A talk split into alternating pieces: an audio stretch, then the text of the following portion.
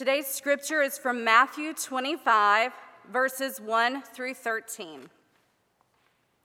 Then the kingdom of heaven will be like this Ten bridesmaids took their lamps and went to meet the bridegroom. Five of them were foolish, and five were wise. When the foolish took their lamps, they took no oil with them, but the wise took flasks of oil with their lamps. As the bridegroom was delayed, all of them became drowsy and slept. But at midnight, there was a shout Look, here is the bridegroom. Come out to meet him. Then all those bridesmaids got up and trimmed their lamps. The foolish said to the wise, Give us some of your oil for our lamps are going out. But the wise replied, No, there will not be enough for you and for us. You had better go to the dealers and buy some for yourselves. And while they went to buy it, the bridegroom came, and those who were ready went with him into the wedding banquet, and the door was shut. Later, the other bridesmaids came also, saying, Lord, Lord, open to us.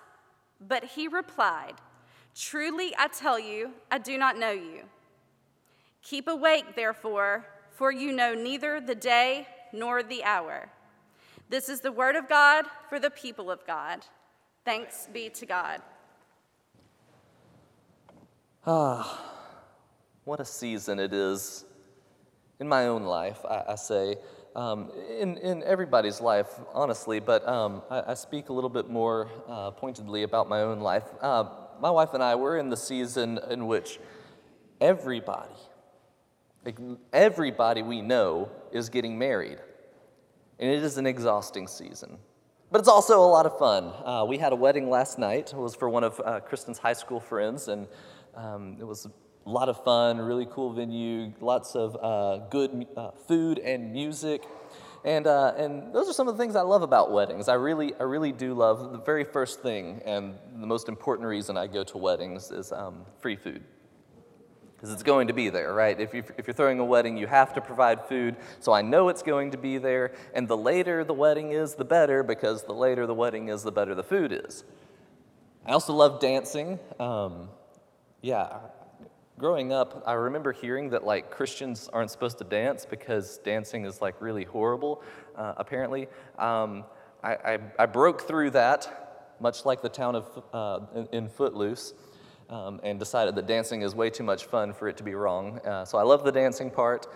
Um, I love the joy and the love that's there. It is just so much fun to see like the bride and groom were just having like the time of their lives, not a care in the world, just it's just such, such a good atmosphere.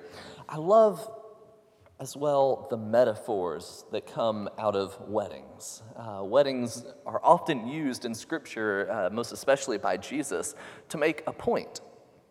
Um, and so that's kind of what we come across in our text today, uh, the text that Lydia so eloquently read for us. This is one of the many points in which Jesus uses a wedding to make a point. Uh, Jesus, big fan of weddings, always trying to be at the weddings because there's so much love there.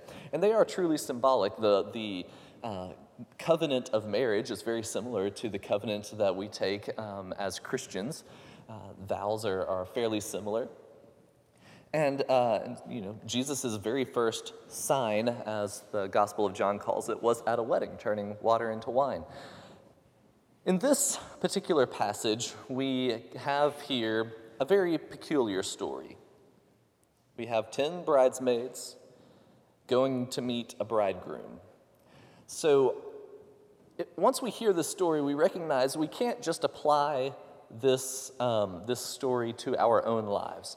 Uh, I say that at least. I, can't, I don't know. Maybe, maybe some of you, whenever you were preparing, if you've ever been a part of a wedding or had a wedding or anything like that, maybe some of you had this ritual in which the bridesmaids would go out in the middle of the night and wait for the bridegroom to show up. This is already a very odd practice, so we already know we can't really apply this to, to our own context. So we need the context of Matthew, the historical context, but most importantly, the literary context from Matthew chapter 24. So Important note here anytime you're approaching Scripture, don't just take the words that are right there in front of you. Make sure you understand the context from which it comes. Jesus is nearing the end of his life, the crucifixion is upon him, and he knows this. And so he begins some of his most heated teachings, and he's really at this point investing in his disciples. This is uh, in Matthew 25, 24, and 25, we have what we call the second Sermon on the Mount, or the mini Sermon on the Mount. Uh, this happens on the Mount of Olives this time, and it's instead of being for the multitude of thousands and thousands of people, it's just for Jesus' disciples. And in this, he talks about a couple of things. In chapter 24, he starts out talking about the temple and how the temple stands as this, uh, this emblem of Jewish society and, uh, and this is really like what everything is built around. This is, by the way, the second temple that has been here. He then goes on to start talking about the end of age and how no stone will be left unturned at the temple and talking about what, like, the end of times, the apocalypse might look like. And this is where things start getting a little dicey. And then he goes on and talking about the coming of the Son of Man or, or the coming of Christ, uh, as, as we understand. And we start to get a little bit of these themes of Advent coming toward us. So remember, like I said, we're getting close to the season of Advent, a time in which we prepare and remember we remember the time Christ came. We have this cute little manger scene, and, uh, we remember you know, there are wise men and there are like these farm animals, and it's a very weird looking scene, but it happens and we celebrate it. But it's also a time of prep, uh, preparation, preparing for what some might call the second coming, in Greek, the parousia, the time in which Christ, as we say in the Holy Mystery, Christ has come, Christ will come again. And so this is, this is the context in which we have our parable today. And Matthew chapter 24 concludes as Jesus is talking about the coming of the Son of Man, the coming of the kingdom of God.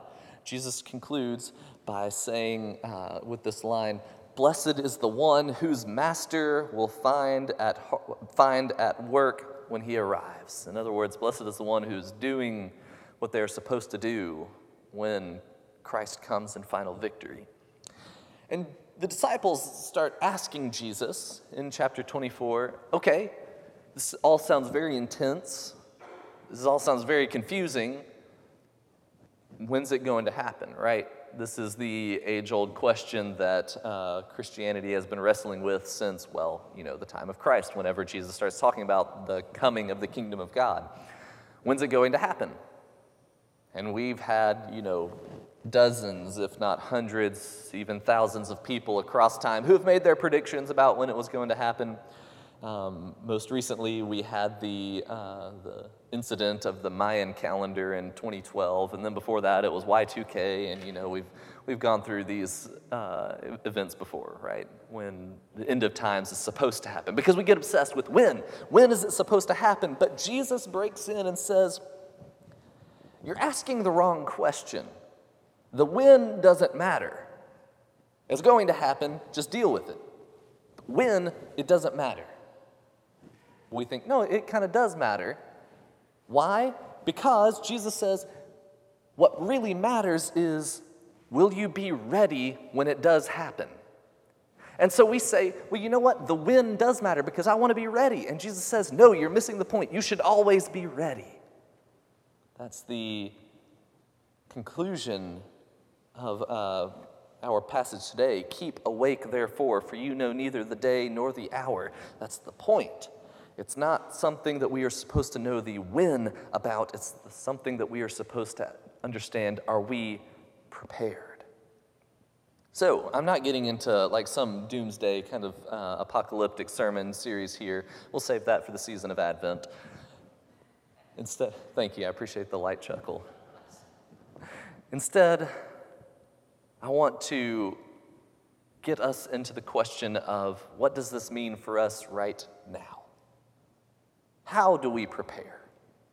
Our text today is one of three that we will be covering over the next three weeks, conveniently, uh, in which Jesus answers that very question of how.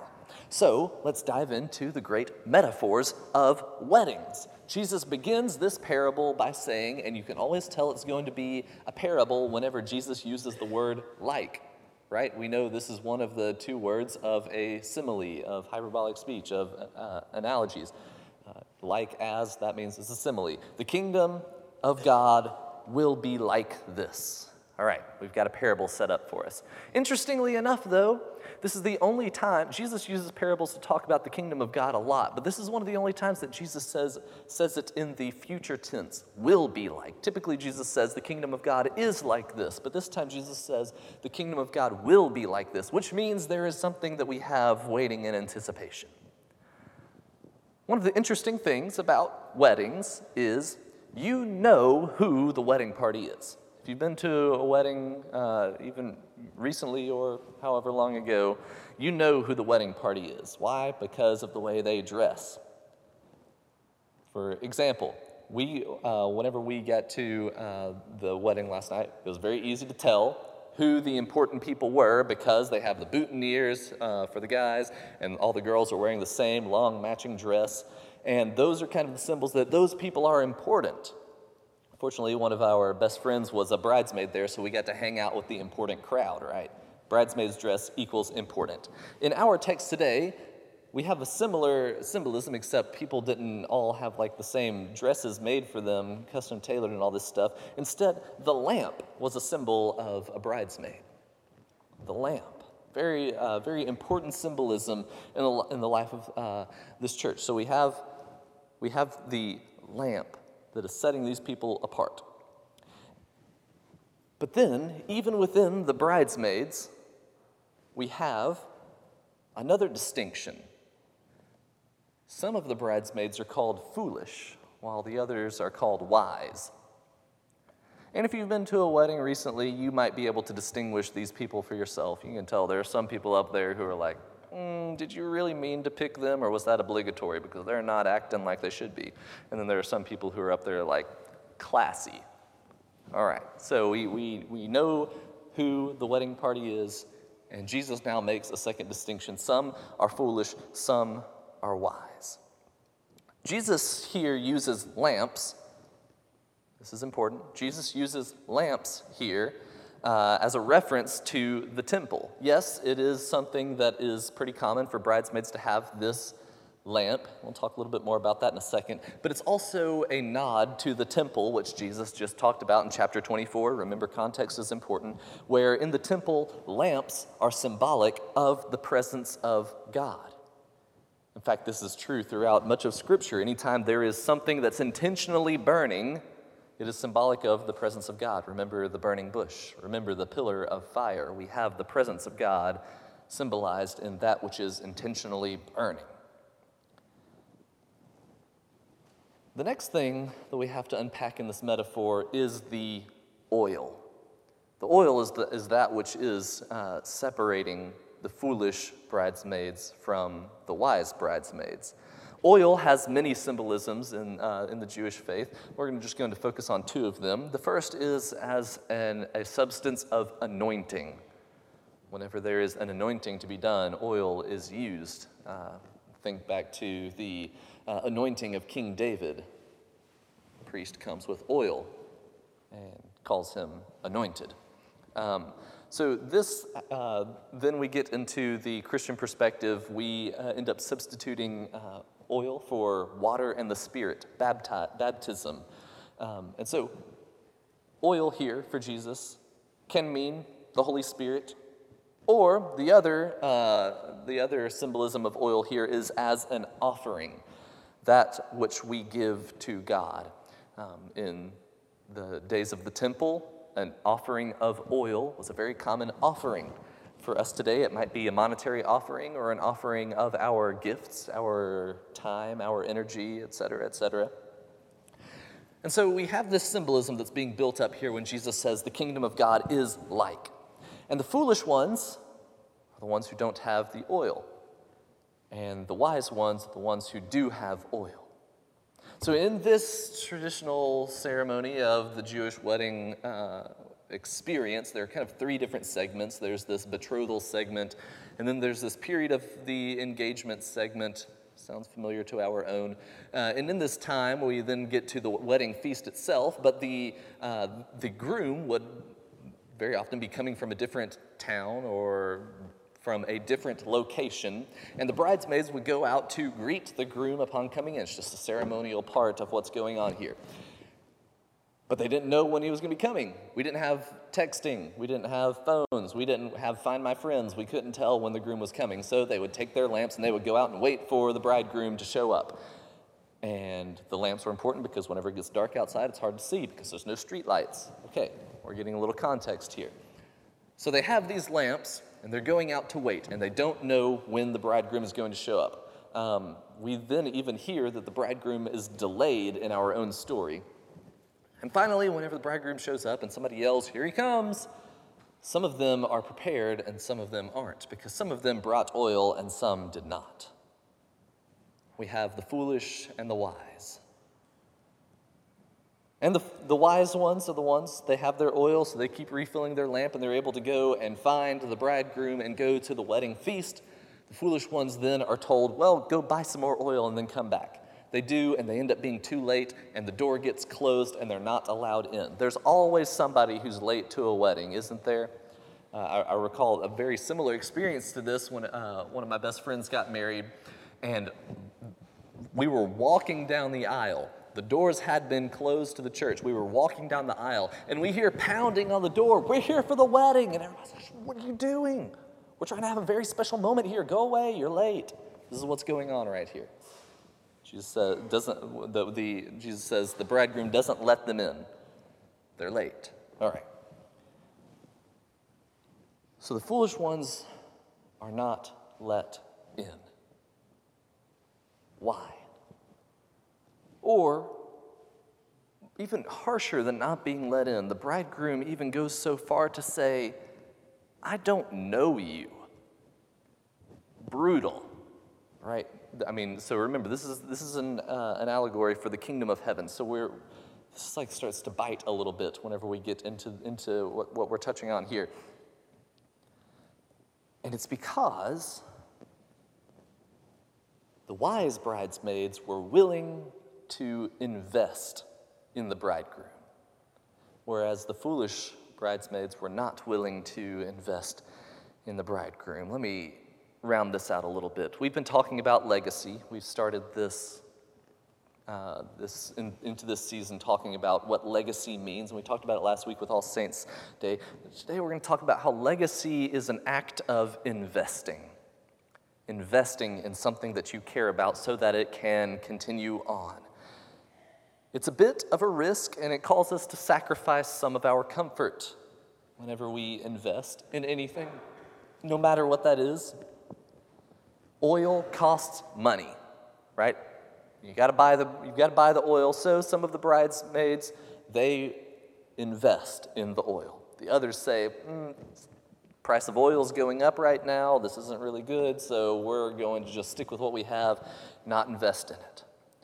The bridesmaids were not willing to go the distance for the bridegroom. If you've been in a wedding uh, recently, you know being in a wedding is an investment especially if you're a bridesmaid, because all of a sudden there's like this $300 dress that you have to buy, and you have to pay for uh, your hair and makeup to be done, and sometimes there's jewelry involved, and then there's like the, the uh, bachelorette party, and uh, so, yeah, you can tell this is kind of fresh on my mind. Not as a bridesmaid, um, I, I, have not yet been a bridesmaid, nobody's asked. Um, my wife is a bridesmaid in an upcoming wedding, so it's fresh on my mind. I'm seeing a lot of what you have to invest to be a part of the wedding. These bridesmaids are no different. They were called to invest in their role as a bridesmaid. But you do it because you love those who are getting married. You do it because you say, it's, this, this investment is worth it to be there to support those people that I care about. This investment is worth it because I want to be there for them. This metaphorical wedding that Jesus is alluding to here, whenever Jesus says the kingdom of God will be like Jesus is referring to this the marriage between Christ and the church, this metaphorical marriage. And so if we yes, I'm going to make it about us now and not just these 10 bridesmaids. If we don't invest in our roles, can we really say that we love Christ or the church? When the bridegroom says, I don't know you, to those who showed up late, what he's saying there is, You weren't willing to invest in me. Why am I going to make this exception for you? Remember, blessed is the one whose master will find, whose master will find it hard at work when he arrives. Blessed is the one who is doing what they're supposed to, taking on their responsibilities when the master shows up. And that metaphor will come into play more next week. And so, when we talk about legacy, we're talking about investing. And this week, we're talking about being prepared in investing. Begin preparing now by investing in what matters to you. Have you heard that line before? It's a pretty common expression, especially once you uh, get into like a, a, a stable working environment. They start saying, all right, begin investing now because it's going to be a lot harder later down the road, and you're really going to want that investment later down the road. Um, Jesus is talking about very much the similar, this, a similar thing. Begin preparing now by investing in what matters most to you. However, I want to make an addendum to what I said a moment ago. I hope for a moment you are not thinking about stocks or 401ks or uh, any other form of retirement, but rather investing in the kingdom of God. This is what Jesus is saying should matter to us. And next week, we're going to get pretty uncomfortable in talking about that because I'm going to start using the word money. And don't worry, it's not going to be one of those ploys where I'm like, you need to be giving more to the church. Like I said in 2 Corinthians uh, chapter 9, whatever, verse 17, God loves a cheerful giver. I'm not here to begrudgingly ask more uh, money from anybody. But legacy is about investing in what matters to us. And Jesus here is calling us to recognize the kingdom of God as our legacy, as our investment. It is those who are not prepared to go the distance that are not welcomed into the wedding. They are the ones who saw no value in investing in what they were called to be. In the story, it's the bridesmaids who saw no value in investing in being a bridesmaid because they felt no love or not enough love for the bridegroom or bride for us. We are called to be ambassadors of the love of God. And we have to ask ourselves now do we see any value in investing in that role? Do we love Christ? Do we love the church enough to invest? So, my challenge for us today is to be different. Be different from those, those five bridesmaids, the foolish bridesmaids, who only wanted to invest as much as their comfort level would allow. They didn't want to go the distance, they weren't willing to make themselves uncomfortable for this. We are called to leave a legacy of preparation, of recognizing that we don't know the when. And the when doesn't matter. When the kingdom of God comes, it's not the important question here. The important question is will you be prepared? And so we are called to invest in the work of God here and now. And if this moment right here doesn't feel like a good resolution to what we're talking about yet, then I'm glad because we're not supposed to feel this resolution until after the final week of talking about this and we get through the third story in Matthew 25. A little bit of unsettling for just a moment to recognize that we don't know what happens next. And so Jesus says, Keep awake, therefore, for you know neither the day nor the hour. Be prepared. Invest in a legacy of the kingdom of God here and now. Let us pray.